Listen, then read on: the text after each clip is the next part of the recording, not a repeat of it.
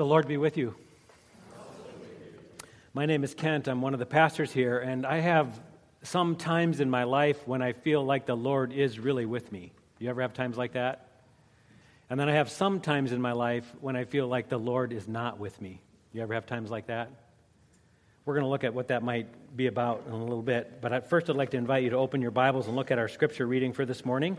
We'd like to encourage everyone to read along, and it's really great if you have your own Bible to do this. But if you don't, there's a Bible in the chair uh, in front of you, or you can, uh, with, with, the Wi Fi, you can log in and open up a Bible app or something on your phone or, or, or tablet. We're going to be looking at Luke chapter 5 today. So we're in the New Testament, the Gospels, Matthew, Mark, Luke, chapter 5, starting with verse 27. So if you'd look that up right now, Luke 5 27.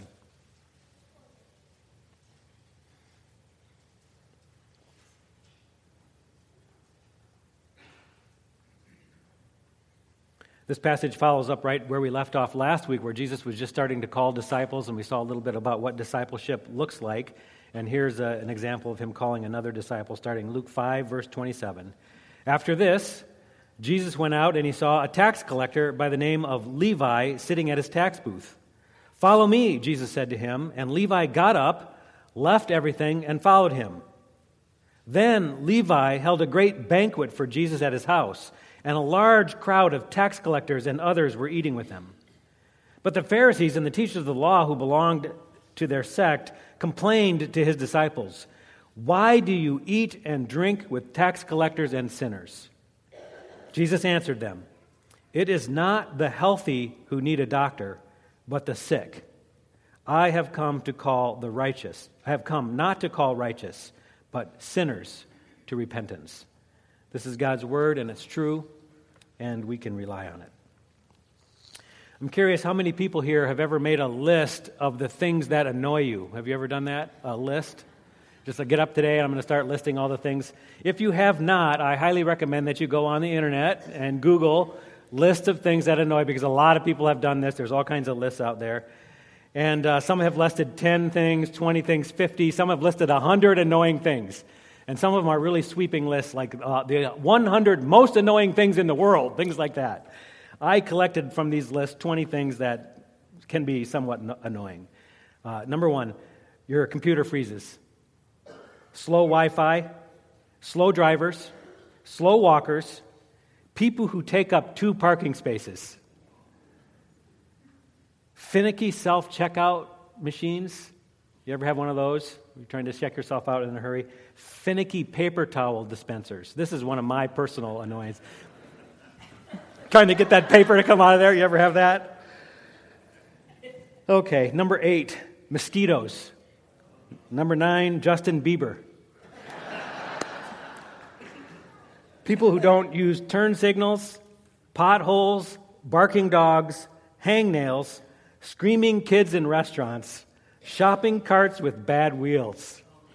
That's a big one. Binder rings that don't line up. Does that bug anybody else? Oh my gosh, that's annoying. Air filled potato chip bags. it is. You oh, yeah, big bag of chips, half empty. Forgetting your password, taxes, traffic cameras, and the last one, number 21, lists that end on odd numbers somebody's annoyance. So I don't want to end on an odd number. I got three more, but they're in picture form. Here's one of them. Anybody ever be annoyed by that? You see what it is? Yeah, when your soup falls in, when your spoon falls in your soup. That's annoying. Okay, here's another one that is a universal annoyance. When you can't get a new uh, roll of tape started, or when you do get a roll of tape started and it immediately goes back down and you have to start it again. Okay, and then the ultimate annoyance, this last image.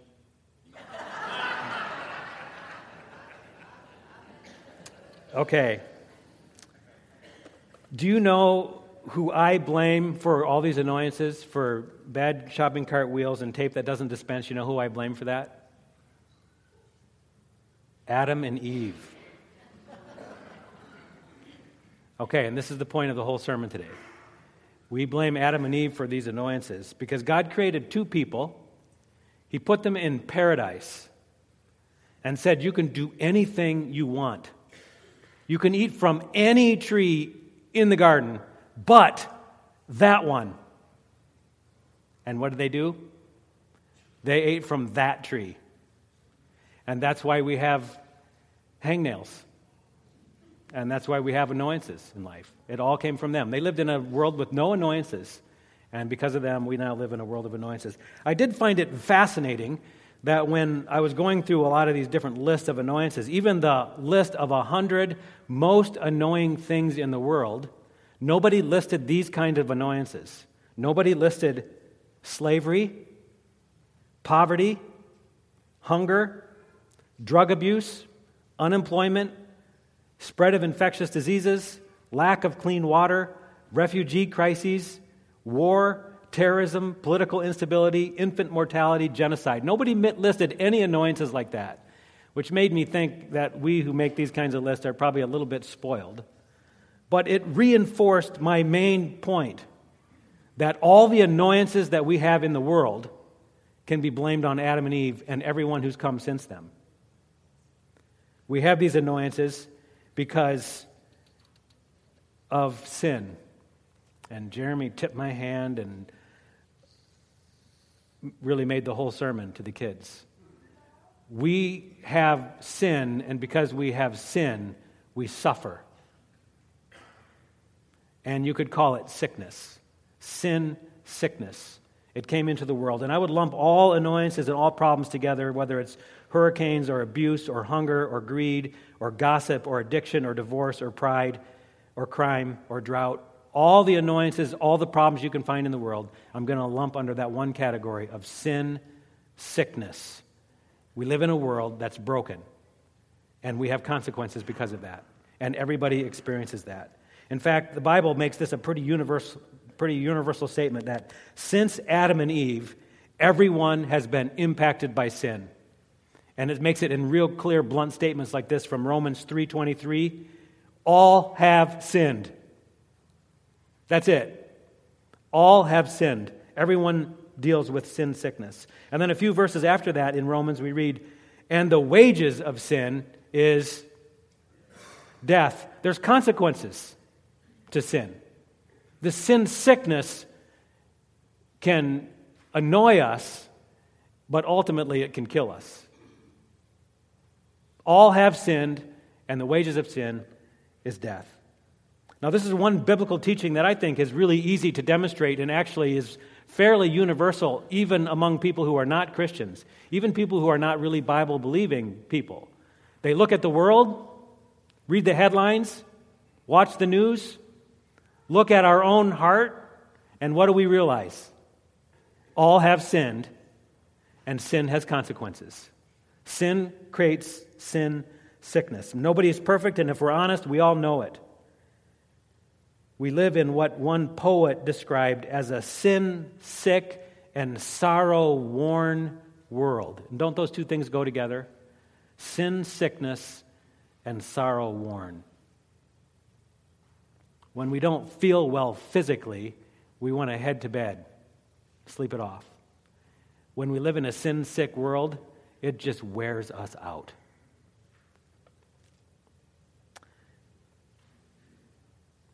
Life would be so much better, wouldn't it, if we could go back to the garden and be back in paradise? A perfect world, no annoyances, no sin, sickness, no weariness. Do you think there's a way to get back to that?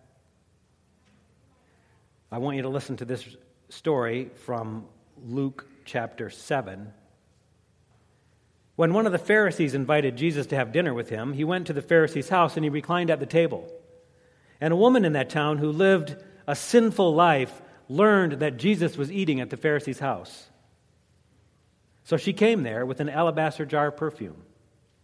As she stood behind him at his feet weeping, she began to wet his feet with her tears. Then she wiped them with her hair and kissed them and poured perfume on them. Well, when the Pharisees saw this, they said, Who is this man? If he were a prophet, he would have known who was touching him and what kind of woman she is, that she is a sinner. Jesus answered him and said, Simon, I have something to tell you. Simon said, Tell me. Two people owed money to a certain moneylender. One owed him 500 denarii and the other 50. Neither of them had the money to pay him back, so he forgave the debts of both. Now, which of them will love him more? Simon replied, I suppose the one who had the bigger debt. You have judged correctly, Jesus said. Then he turned toward the woman and he said to Simon, Do you see this woman? I came into your house. You did not give me any water for my feet, but she wet my feet with her tears and wiped them with her hair. You did not give me a kiss, but this woman from the time I entered has not stopped kissing my feet. You did not put oil on my head, but she has poured perfume on my feet. Therefore I tell you, her many sins have been forgiven, and her great, just as her great love has demonstrated. But Whoever has been forgiven little loves little. Then Jesus turned to her and said, Your sins are forgiven. Jesus looks at this sin sick and sorrow worn person and says, There is a way back. There is a way back to paradise. There is forgiveness, and it comes free, and I give it to you. This passage tells us how Jesus looks at sinners and how Jesus looks at reaching out to them. Jesus looks at sinners with love, and he reaches out to them with love and compassion, and he extends to them forgiveness. The Bible actually tells us that the whole world is in this kind of constant state of longing, kind of groaning waiting to get back to paradise, waiting for everything that is wrong to be fixed, waiting for all sin to be forgiven. The world is in this constant state of anticipation, groaning, and it's frustrated as it's waiting because it's longing for that day so badly, it wants it to come today. The Bible says all creation is frustrated with sin sickness. When Jesus offers forgiveness, he says, There's a way out. There's a way out of your sin, there's a way out of the sin sickness, and there's a way back to paradise. Jesus offers forgiveness to those not just who are, you know, good, upstanding people, upstanding citizens, those who are moral, those who are obedient, those who are following, those who have good credentials. Jesus offers forgiveness to those who are considered to be abject failures and outcasts, those who are sinners and tax collectors. Jesus offers forgiveness to those who really need to receive forgiveness. And he does that because he loves them. Which is kind of interesting. There's a, just maybe a little bit of an aside on this. The Bible tells us if we want to see what God is really like, we should look at Jesus. Some people have kind of a distinction between the Old Testament God and the New Testament God, and they think, well, God kind of softened up when Jesus came. But if we really want to see God's character, we look to Jesus and we see this love that Jesus had for sinners, and it was constantly poured out. This isn't new news. And I was thinking about Jonah the prophet this week. And if you remember Jonah's story, God said, Hey, there's a sin sick people that live over in Nineveh. I want you to go over there and I want you to preach to them. I want you to tell them about God's love. And, and, and you remember what Jonah did, right? He says, If Nineveh's over there, I'm going as far away from them as I can because I don't want to deal with their sin sickness. He runs away, gets on a boat, gets thrown overboard, gets swallowed by a fish, gets spit up on a beach. Finally, he decides, Oh, okay, I guess I better go to Nineveh. So he goes to Nineveh, he begins to preach, and you know what happens? The people repent.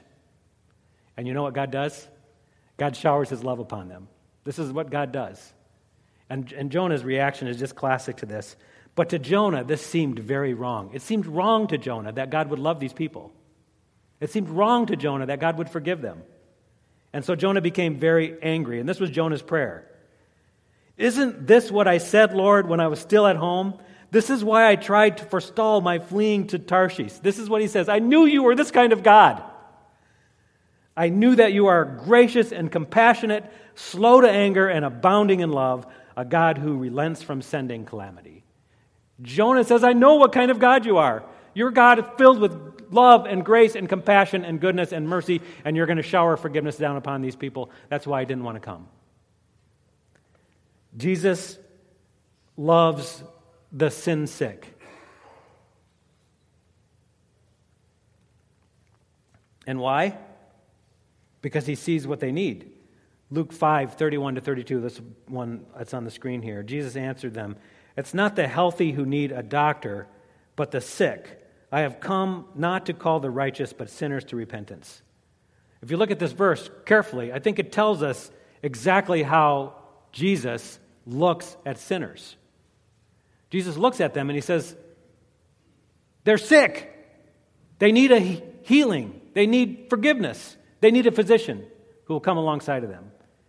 They need someone who will hear, heal their sin sick souls. That's what they need. And that's what Jesus comes to do. When Jesus saw the sick and hurting, the sinner, the outcast, his reaction was always the same love and compassion. Matthew 9:36 When Jesus saw the crowds, he had compassion on them because they were harassed and helpless like sheep without a shepherd. Matthew 14, 14, when Jesus landed and saw a large crowd, he had compassion on them and he healed their sick. Matthew 20, 34, Jesus had compassion on them and touched their eyes, and immediately they received their sight and they were healed. This is at the very core of Jesus.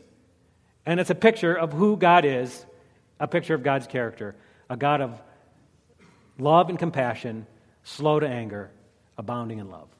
This is God. I saw somebody this week at a, out at a restaurant. I was watching somebody sitting a few booths over, and this woman was wearing a scarf. And I noticed that underneath the scarf, she was bald. And I made kind of an assumption by looking at her. She looked tired and she looked worn. I figured she has cancer and she's getting some kind of treatment right now. And you know what my reaction was when I saw this woman? sad. And I thought, she needs healing. Later that day, I had a conversation with someone on the phone, and I was chatting with this guy, and he was kind of whining to me and complaining about feeling sick and tired physically. He has all kinds of pains. And he hasn't been sleeping, and the pain seems to be getting worse. And he says, I'm sick and tired of feeling sick and tired. And a lot of it's kind of just old, and I've said this to a number of you that we all know growing old is not for sissies, right? And what did I, when I hung up this phone, I'm thinking about this man in pain. What do I think? I feel so sad. I'm filled with compassion, and I think this guy needs help. He needs healing, he needs to be touched. I have this reaction when I go to the hospitals, when I visit people, when I see anybody who's sick or hurting. My reaction is I feel pain, I feel their pain. I feel compassion. I have empathy and sympathy and all that. And I want them to be well. And it's a good thing that I'm wired like this because if I wasn't wired like this, then you wouldn't want me to be your pastor. You probably would have fired me a long time ago. That guy doesn't love people. Because when you see hurting people, you hurt, right? Now, this is where the confession, true confession time comes in. Sometimes when I see a person who is suffering because of a consequence of a bad choice they've made, or see somebody who's suffering because they're a sinner. Sometimes they're even a notorious sinner. They're dealing with an addiction or something that's got its hooks in them. I look at them and you know what I think? They got it coming. They deserve this. They've lived a bad life, they've made bad choices, they're sinful. They should suffer a little consequence. That's what I think. And sometimes if I run across somebody who's like a notorious sinner, and they're not suffering, then I feel like the remember the disciples when they were walking around the, lo- the road with Jesus and they saw this other guy preaching? Hey, God, would you like me to call fire down upon this guy? When I see notorious sinners who seem to be prospering, I think maybe God wants me to be the instrument of judgment on them. And maybe we could bring them a little suffering and pain because they're sinful, they're sinners, and that's bad, and they should pay for it. This is how I think sometimes. And I, I have to apologize to you because I'm sorry that I think that way because that's not how Jesus thinks. When I'm looking at sinners with the eyes of Jesus, what I see is that every time Jesus sees a sinner, he has compassion on them. He loves them. And he offers them forgiveness. What he wants is he doesn't want more judgment, he wants a world that's free from sin sickness. That's what he wants. And I'm so thankful that Jesus loves sin sick and wants a world free from sin sickness because that means he can love me. because I also am a sinner. And I am plagued with consequences because of my sin. I'm sin sick.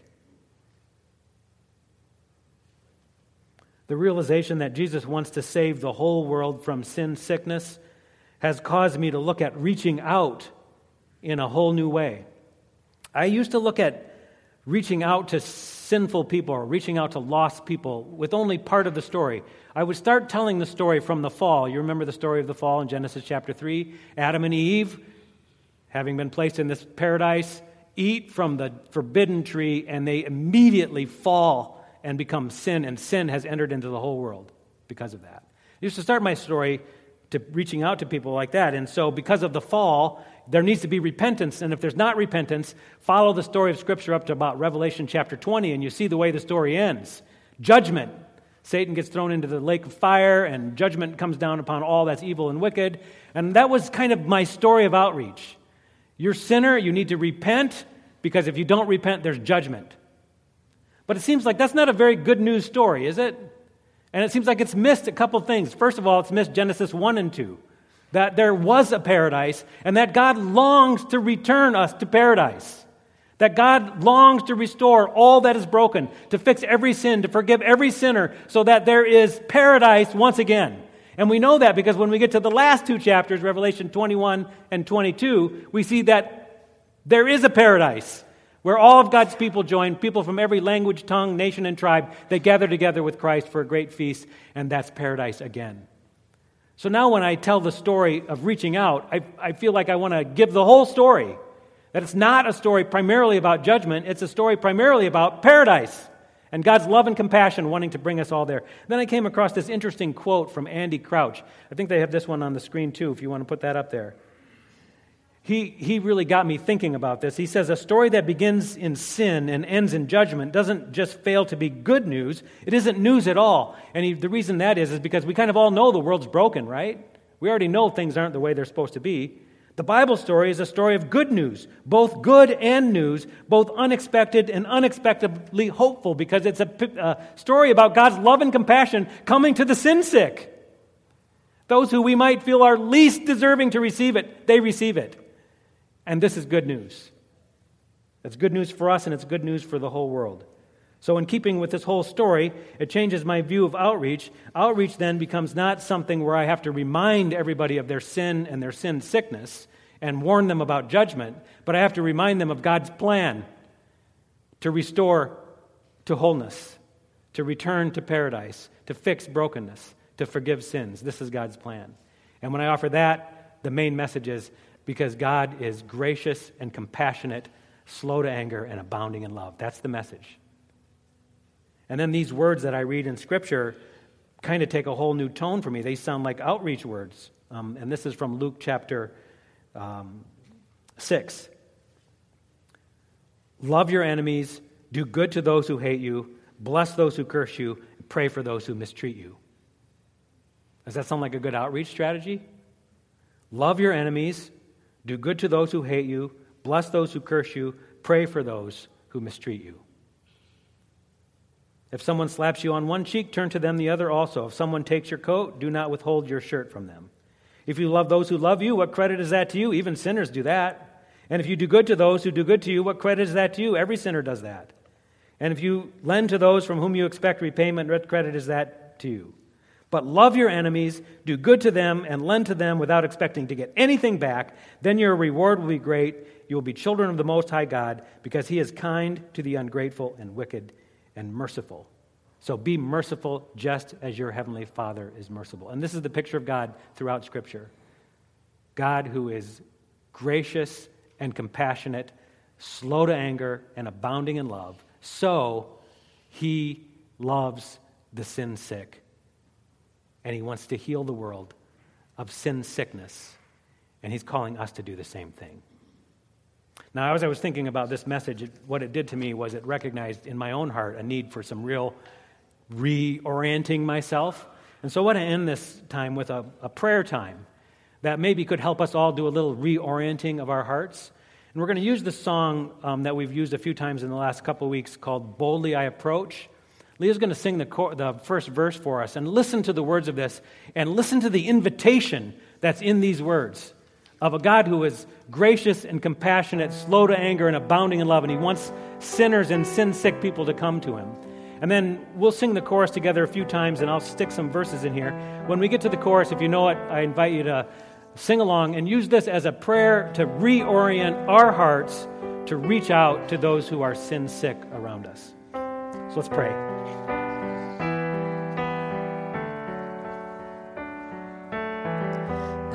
Alone, somehow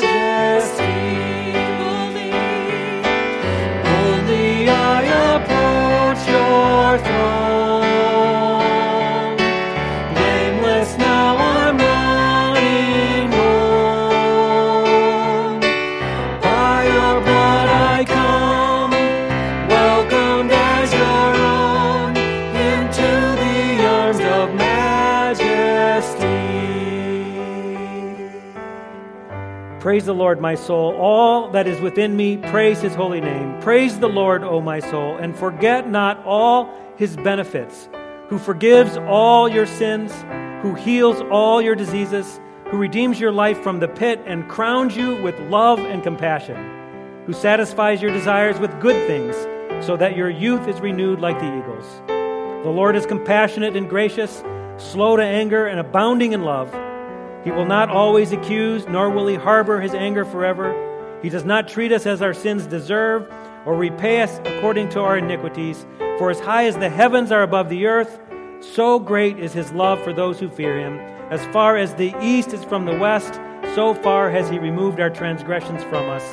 As a father has compassion on his children, so the Lord has compassion on those who fear him.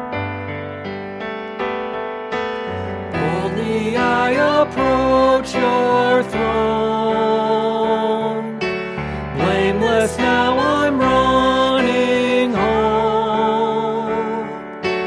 By your blood I come,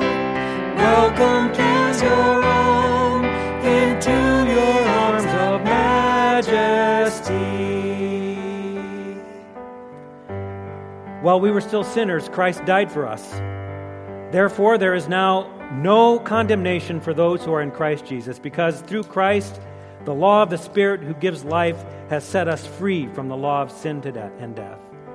What then shall we say in response to this? If God is for us, then who could be against us? He who did not spare his own son, but gave him up for us all, how will he not also graciously give us all things? Who will bring any charge against those who God has chosen? It is God who justifies. Who then is the one who condemns? No one. Christ Jesus, who died, more than that, who was raised to life, is at the right hand of God, interceding for us. So who will separate us from the love of Christ? Shall trouble or hardships or persecution or famine or nakedness or danger or sword? No. In all these things we are more than conquerors through him who loved us. For I am convinced that neither death, nor life, nor angels, nor demons, nor the present, nor the future, nor any powers, neither height, nor depth, nor anything in all creation will be able to separate us from a love of God which is in Christ Jesus our Lord.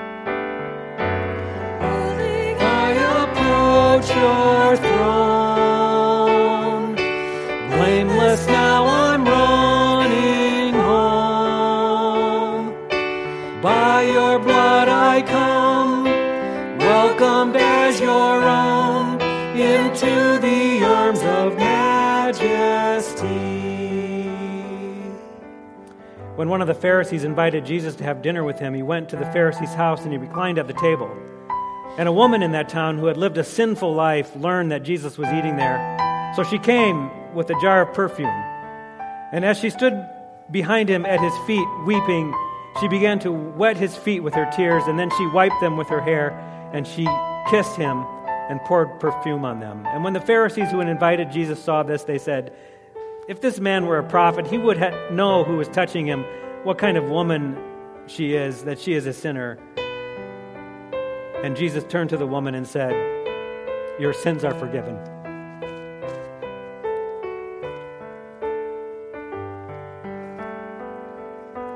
Boldly I approach your throne. Blameless now